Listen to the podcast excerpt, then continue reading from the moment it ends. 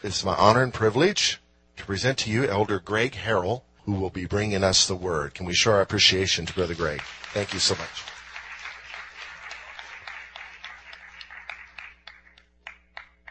Thank you, Pastor Allen. And good morning, church. It's my privilege to bring the word this morning. And what we're going to do is we're going to continue on in exactly the order that that the Holy Spirit revealed to Pastor Allen some number of months ago. We're going to continue to preach through the Gospel of John this morning. And so we'll start when we get there to in, in John's Gospel, chapter 3, and we'll pick up in verse 22. So you can turn there, uh, and that's where we'll, well, that's where we'll go.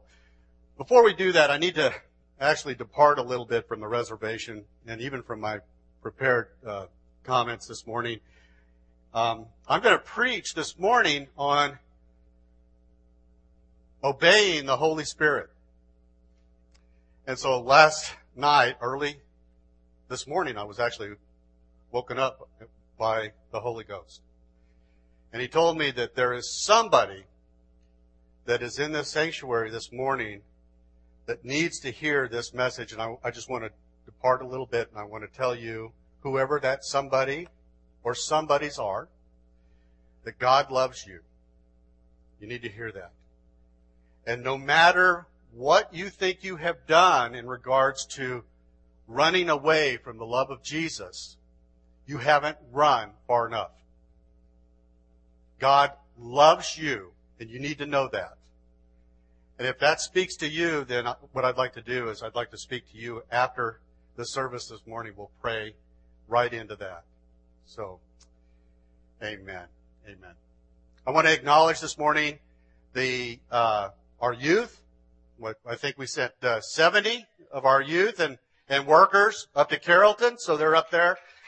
Even now, being fired up by the Holy Spirit, and we're looking forward to their return and all that they will continue to do in this body, amongst the people, and in this community, and throughout their lives. Praise God for that.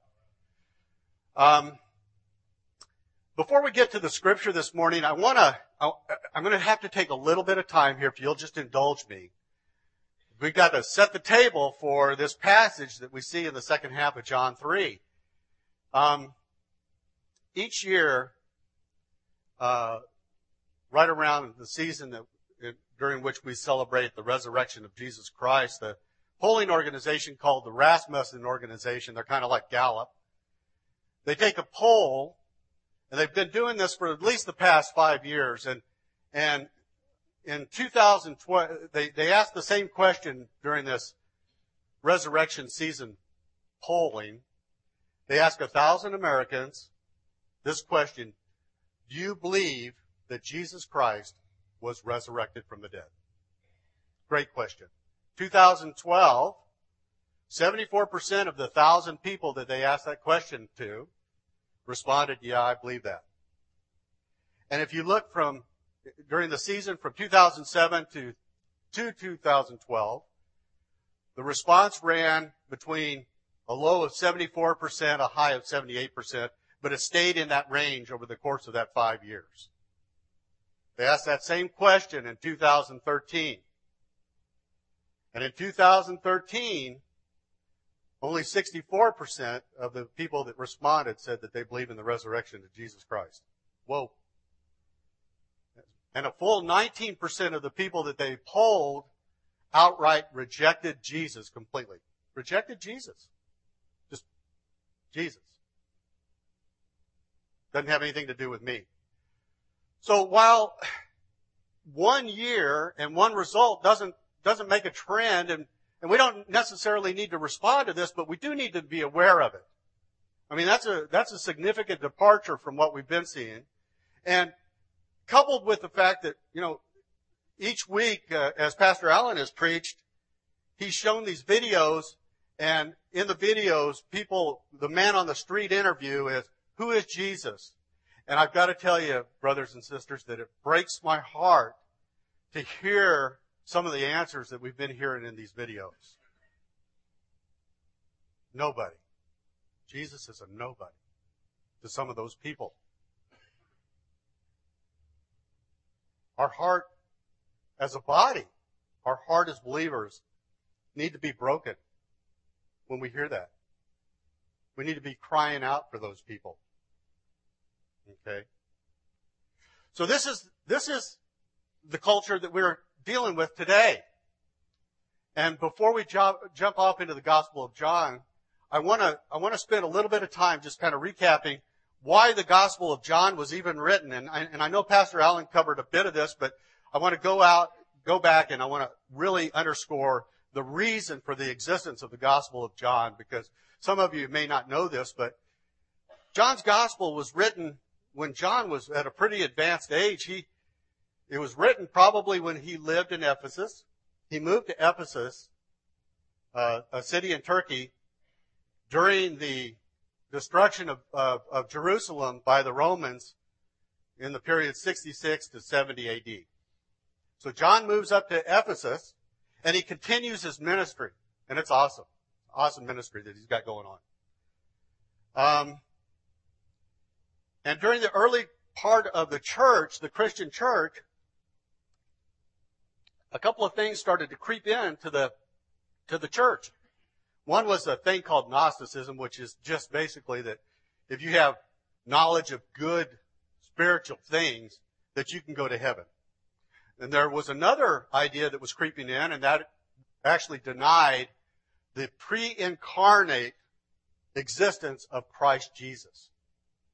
And so John was moved. He was aware of these other three gospels that we call the synoptic gospels, but he was moved to step out and, and write his recollection down of what he remembered about Jesus Christ and the time that he spent with him. And he, and he comes out with this gospel that is truly a presentation of the Lord God Jesus as God incarnate, God Emmanuel, God with us, God pre-existent, miraculous God, creator God, in the form of Jesus. And that's why the Gospel of John is so important to us today. Because we're standing in the same type of culture. We're standing in the same type of culture, a culture that would deny the deity of Christ Jesus. And we need to understand exactly what's going on here. Here's a man, John, the beloved, that was one of the earliest disciples and certainly one of the closest disciples to Christ Jesus. He was part of the inner circle.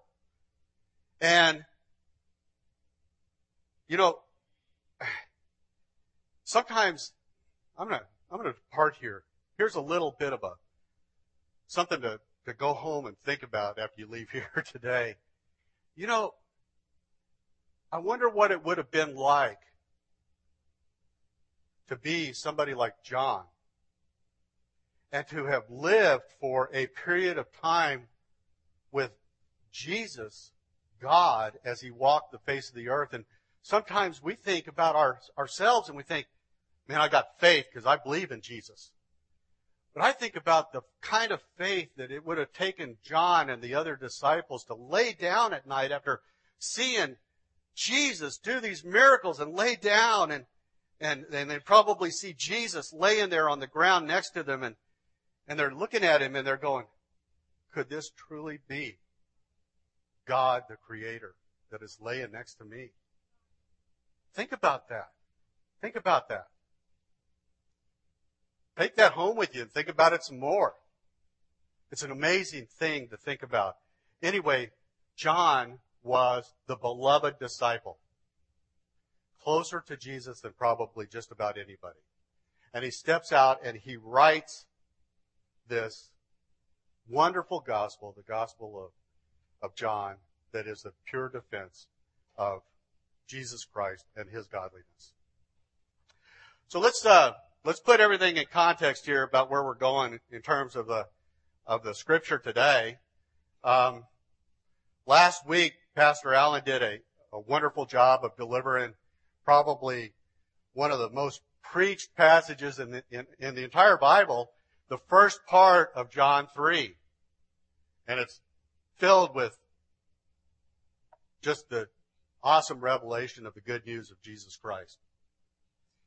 And so Nicodemus comes to Jesus and, and Jesus responds to Nicodemus in a way that really makes it clear for us today that there are certain things that we've got to do in order to be saved and to be reconciled to God.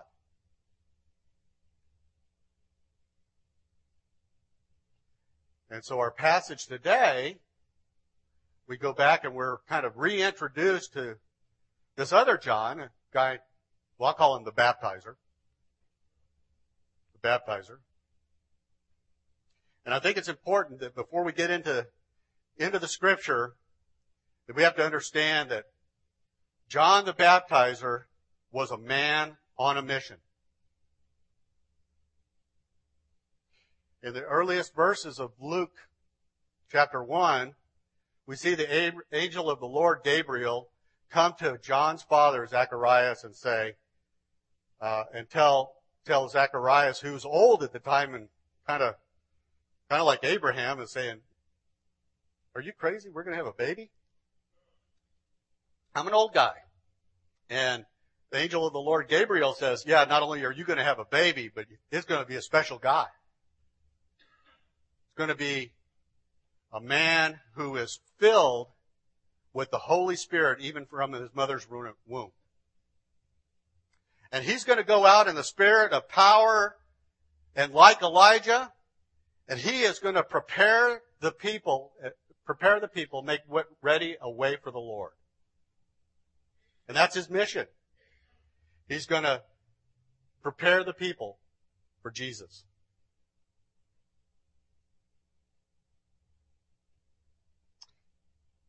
I'm going to tell you that I think that John the Baptist is probably the first spirit-filled Christian. Because in John, the gospel, John 1, we see that he's out there doing the thing that he is called to do by the Holy Spirit. And he looks up and he sees Jesus. And he proclaims, behold, the Lamb of God who takes away the sin of the world. You recall that we heard that a few weeks ago. So John immediately, prompted by the Holy Spirit, doing the thing that he was called to do by the Holy Spirit, makes a proclamation, says there's a Jesus, and now we're going to be reintroduced to John the Baptist in the second half of John chapter 3. So we're going to take a look at John the Baptist, spirit-filled Christian, operating under the power and influence and at the direction of He, I want to make that personal, He, God's Holy Spirit. So before we get into the scripture that uh, constitutes the, the main part of this message today, I want to read a couple of scriptures. I want to go further into the Gospel of John. I want to read a couple of scriptures that are necessary for, I think, our understanding of this passage. You can go ahead and throw those up there, Mary. John, and you don't have to turn there, because praise God, Mary's on the job. John 15, 26, but when the helper comes, that is the Holy Spirit, whom I shall send to you from the Father, the Spirit of truth, who proceeds from the Father, He, the Holy Spirit, will testify of me. So Jesus is telling his disciples before he goes to the cross, he says, listen, I'm going to, I'm going to send you the, the Holy Spirit, the helper. And these, these are some of the things that he's going to do. And let's go ahead and go to John 16, 14. And, and, and Jesus continues to speak to his disciples and he says in John 16, 14, He, the Holy Spirit, will glorify me, for he will take of what is mine and declare it to you. So we see in these two passages, we see a couple of the main missions of the Holy Spirit. That is to testify of Jesus and to glorify Jesus. You see that? Everybody see that? Okay. Now I'm going to have my helpmate come up here and read the main part of the scripture for me so that I can be, blessed.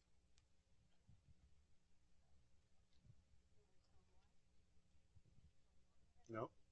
Nope.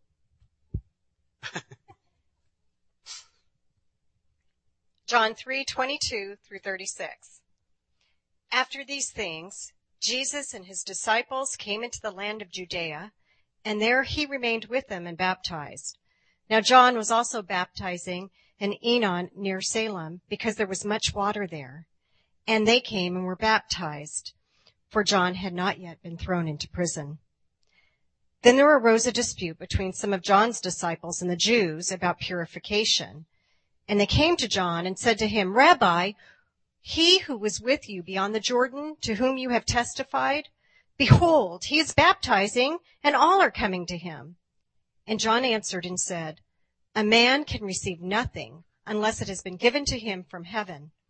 You yourselves bear me witness that I said, I am not the Christ, but I have been sent before him. He who has the bride is the bridegroom. But the friend of the bridegroom who stands and hears him rejoices greatly because of the bridegroom's voice. Therefore this joy of mine is fulfilled. He must increase, but I must decrease. He who comes from above is above all. He who is of the earth is earthly and speaks of the earth. He who comes from heaven is above all. And what he has seen and heard, that he testifies, and no one receives his testimony. He who has received his testimony has certified that God is true. For he whom God has sent speaks the words of God, for God does not give the Spirit by measure. The Father loves the Son and has given all things into his hand. He who believes in the Son has everlasting life, and he who does not believe the Son shall not see life, but the wrath of God abides on him.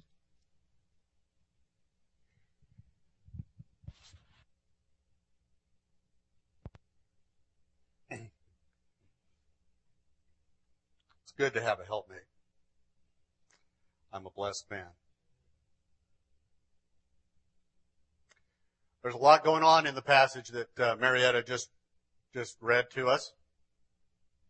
First off, we see Jesus and his disciples move away from that personal encounter that Jesus has just had with Nicodemus. So they've moved away from Jerusalem and they've gone into the, the land of Judea.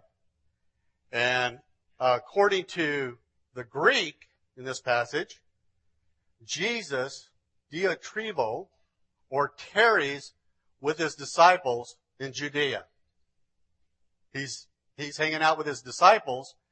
And during this time, the disciples, according to, doesn't say it here necessarily, but uh, in chapter 4 and verse 2, um, the disciples begin to baptize people, I'm sure, at the direction of Jesus.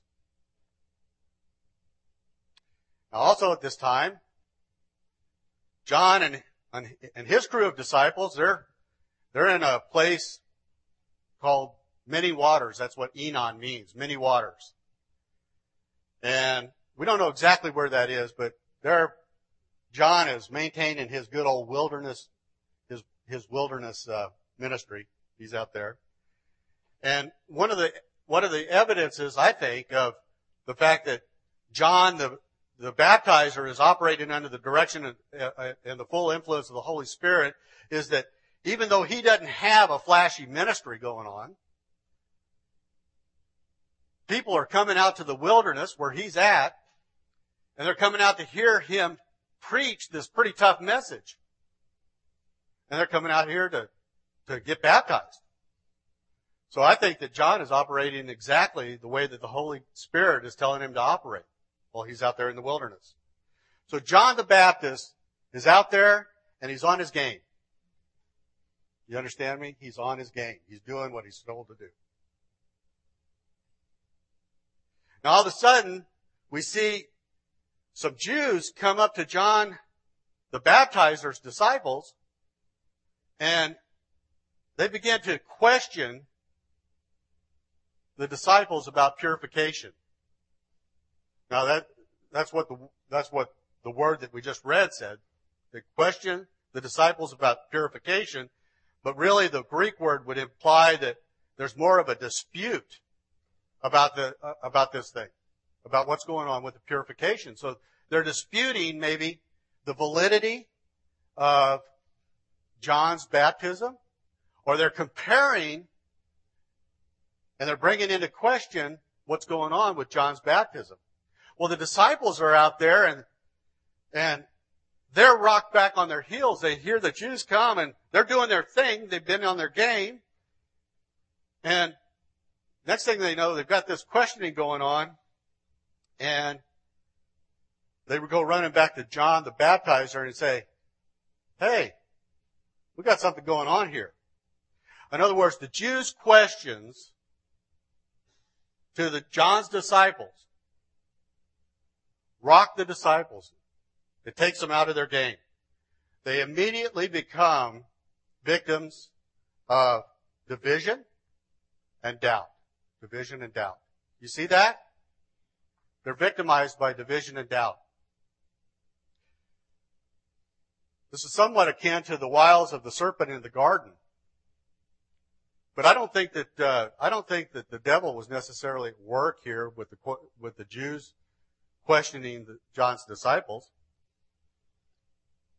I think that what goes on, what's going on here, and the reason that division and doubt creeps in, is because the disciples receive the word and they begin to think to themselves, and immediately the accuser, that is the devil, our enemy, just like their enemy, whispers in their ear and says, yeah, hey, what about that? What about that? You sure about what we're doing here?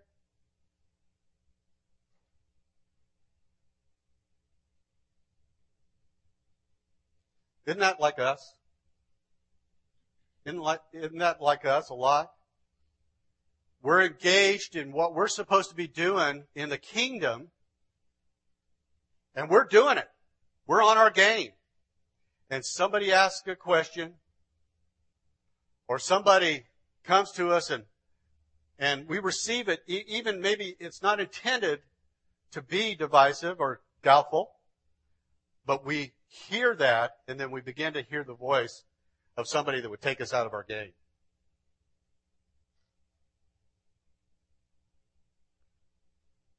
Right after that, the disciples of, of John the Baptist are hit with the news that, hey, lots of people are getting baptized by Jesus' disciples. Uh-oh. Ding, ding, ding, ding, ding. New information. And immediately after that, so they've dealt with division and doubt, and now they've got kind of another punch going on. They're getting distracted and they're suffering from diversion. As a matter of fact, if, if, if Jesus' encampment was close enough, I'm sure that they would have probably crawled up on a hill and kind of looked down to see what was going on with Jesus and his disciples. The word doesn't say that, but it's certainly the way that, the, the way that this is set up. So now they're distracted and they're diverted from the task that they have been assigned by the Holy Spirit through John the Baptist. They're focused on the dispute that they're having. They're focused about what's going on with Jesus and, and, and his crew. And you know,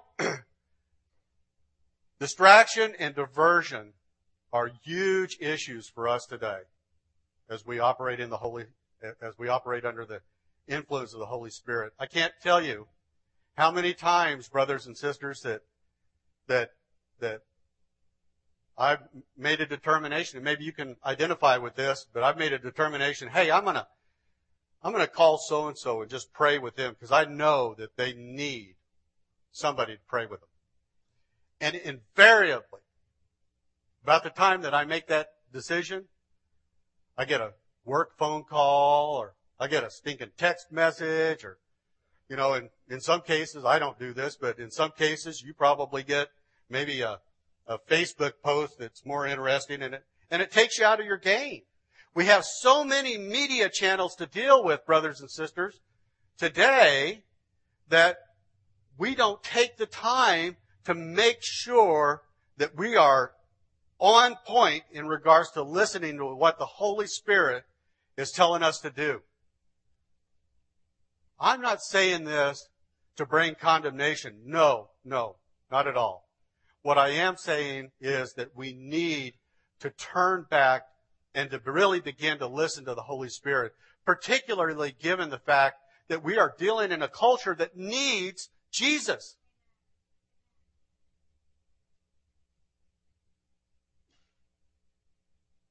It's so easy today for the voice of the Lord's Spirit to get lost in the background noise. The insidious thing about all this is that the culture, our culture, would tell you that, hey, it's cool to be connected.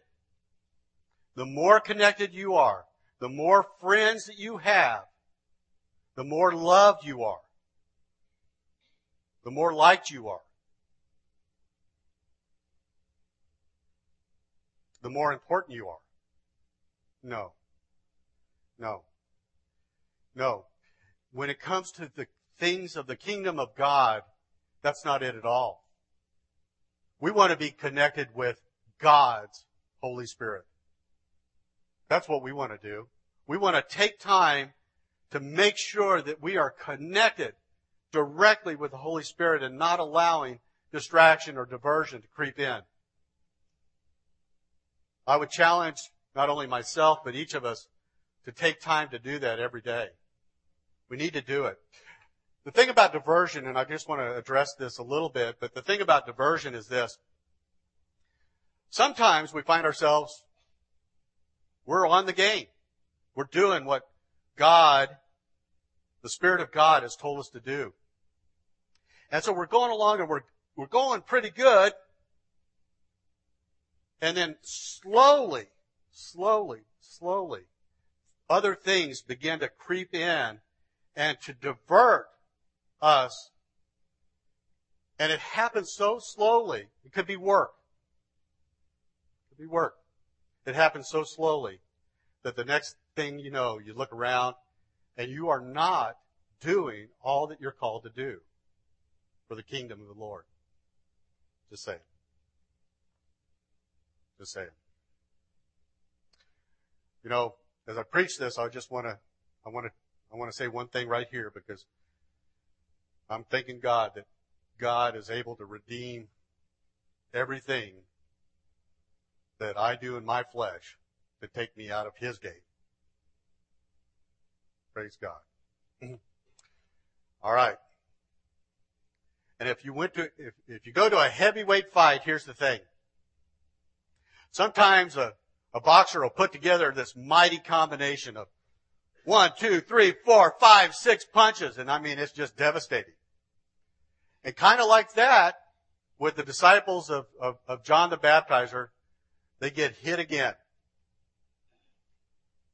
And the next thing that creeps in and devastates them in terms of their ministry is comparison and competition. Whoa. Comparison and competition. They go to John and they say, hey, all are going to Jesus to get baptized. All are going to Jesus. Like, it's a competition. Huh? All are coming to him. Hey, hey John, what are we doing here?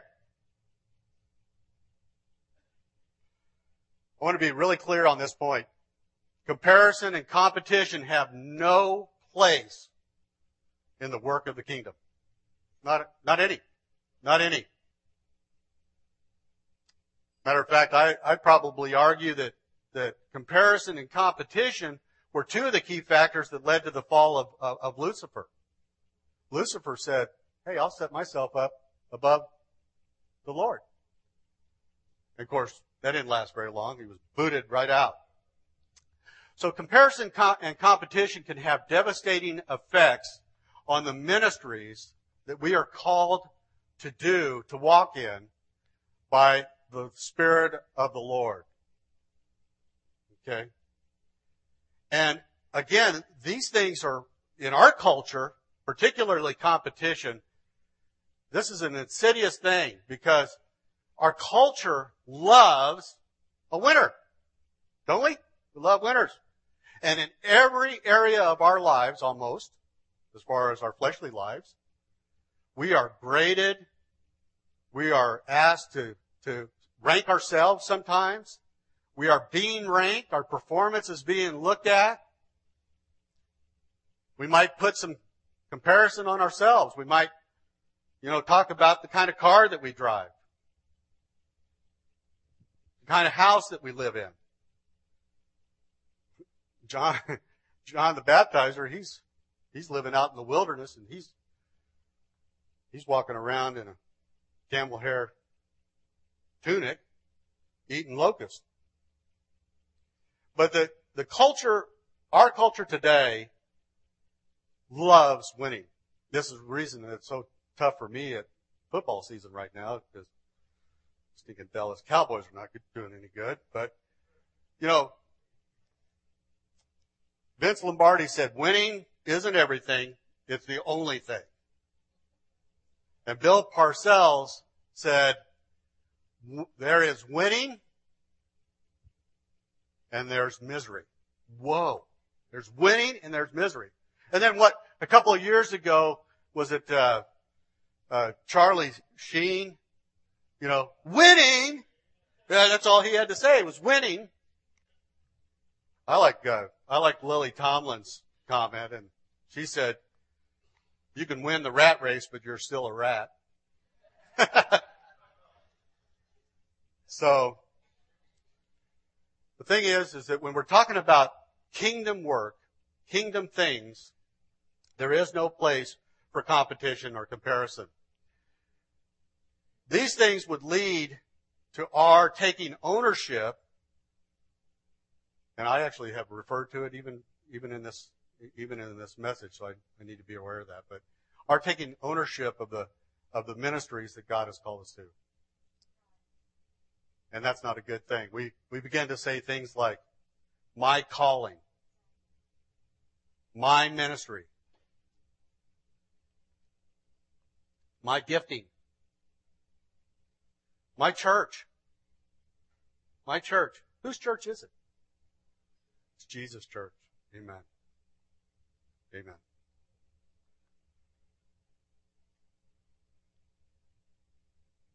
We need to be really aware of taking ownership of the things of the Lord. He owns them. We're not going to win our way to heaven.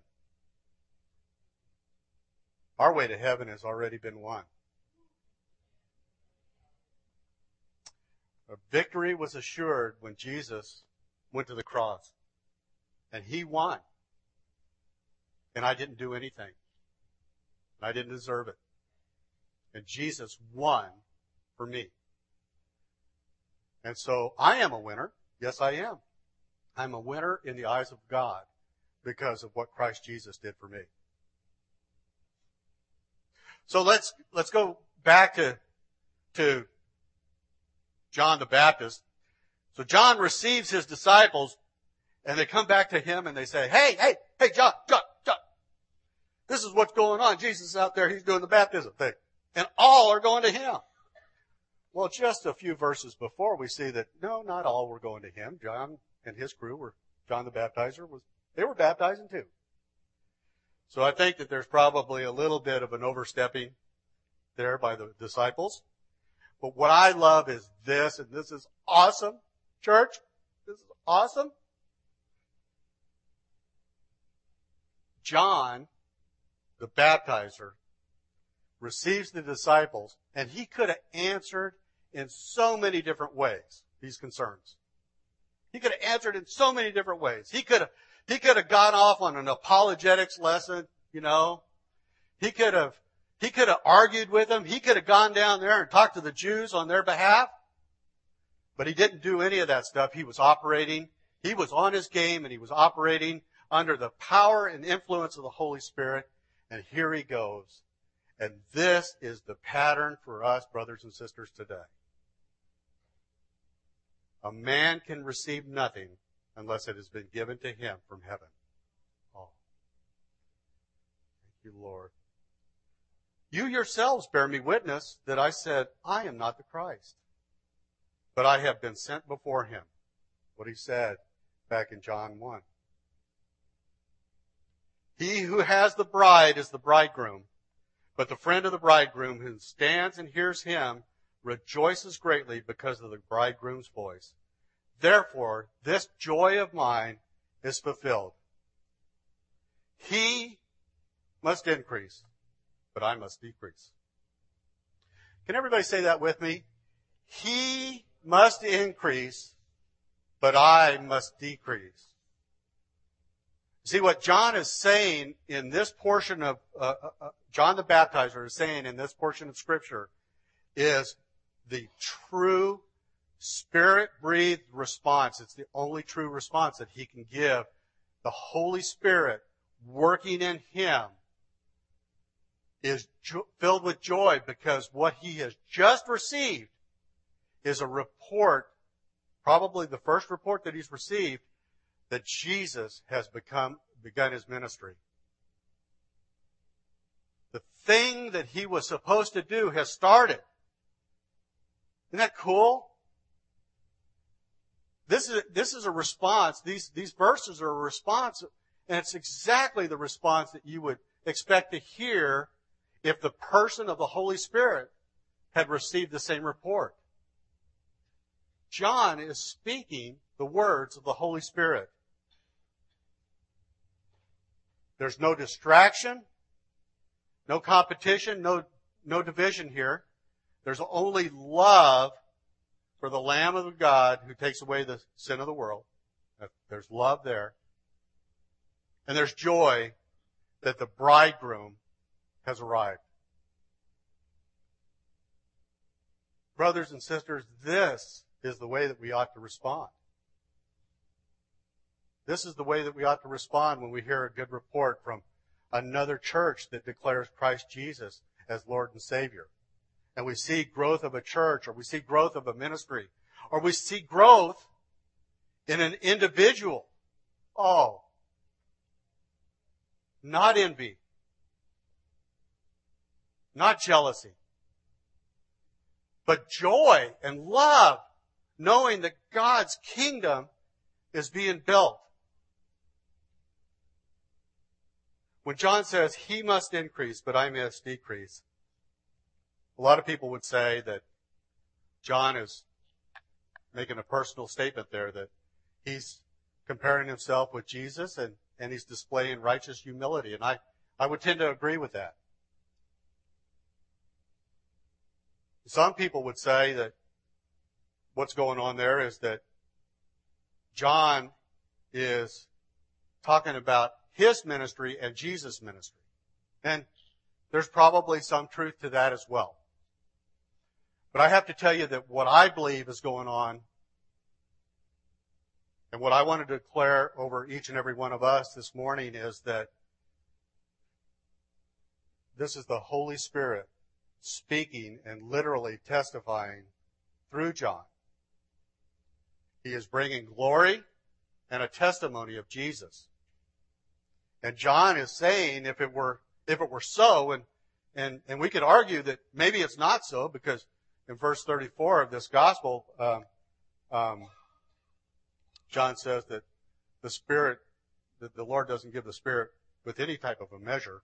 But I think that what's going on here is John is saying he must increase and I must decrease, that if there's any fleshly desire left in John, that John is crying out with joy knowing that Jesus' ministry has begun on earth and he's saying, Holy Spirit, fill me even more. Let my flesh get out of the way. I want to be a part of this. You get that? I want to be a part of this. This is big. This is the reason that I was born. And this is the reason that, that we want to be a part of this as well. So, we want to be more effective at pointing people to Jesus. You know,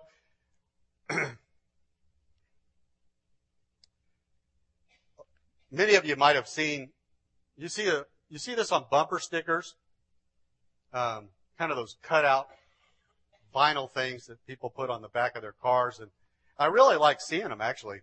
But the picture is always kind of a silhouette and, and it's, uh, usually a cowboy and there's a cross there and the cowboy and sometimes a horse or, you know, different, different kind of things, but the cowboy is kneeling at the foot of the cross.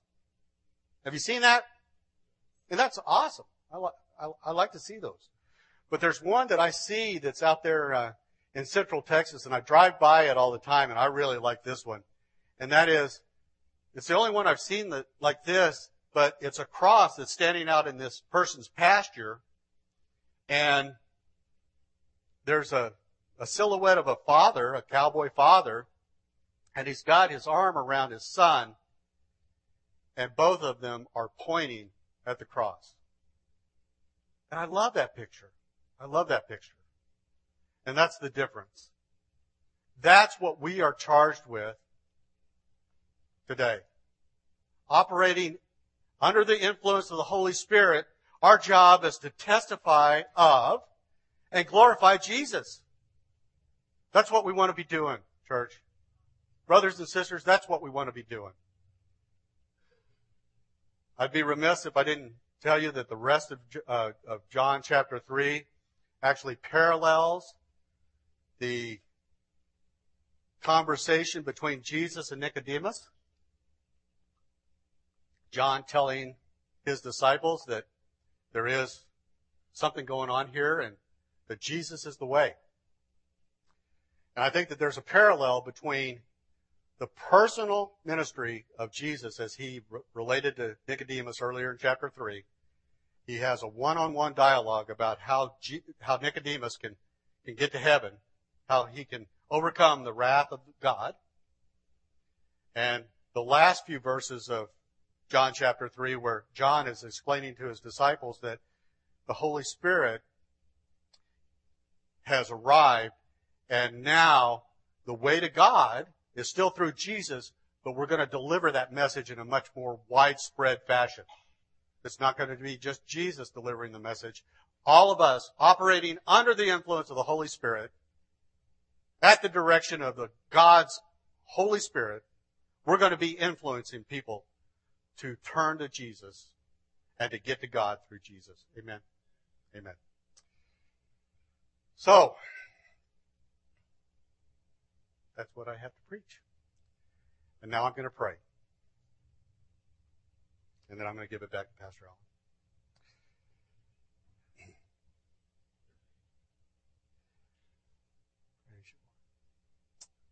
Lord God, we just, once again, we stand amazed as we get into your word, Father, and we understand the truth that you have declared to us.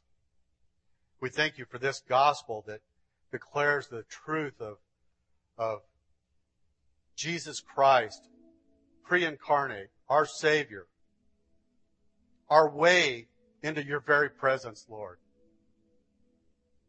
Father, as we cry out this morning, and I cry out not only for myself, but I cry out for the people that hear this message, and we say, He, the Holy Spirit, must increase, and we stand before you and ask that you would make us decrease. Lord, use us as we leave this place this morning. Fill us up with your Holy Spirit, Lord. Let us bring joy and peace and all the fruit of the Spirit out into our community and to everybody that we come in contact with, Lord. Help us seize on those opportunities to lead, to show, to show people your mercy and your grace as evidenced through Christ Jesus. Lord, we give you praise for what you have done for us. We get you, give you praise for what you are doing even now in us. And we give you praise for what you're going to do, Lord. Help us declare your kingdom, Lord. In Jesus' name. Amen. Thank you so much, Greg. I love that passage.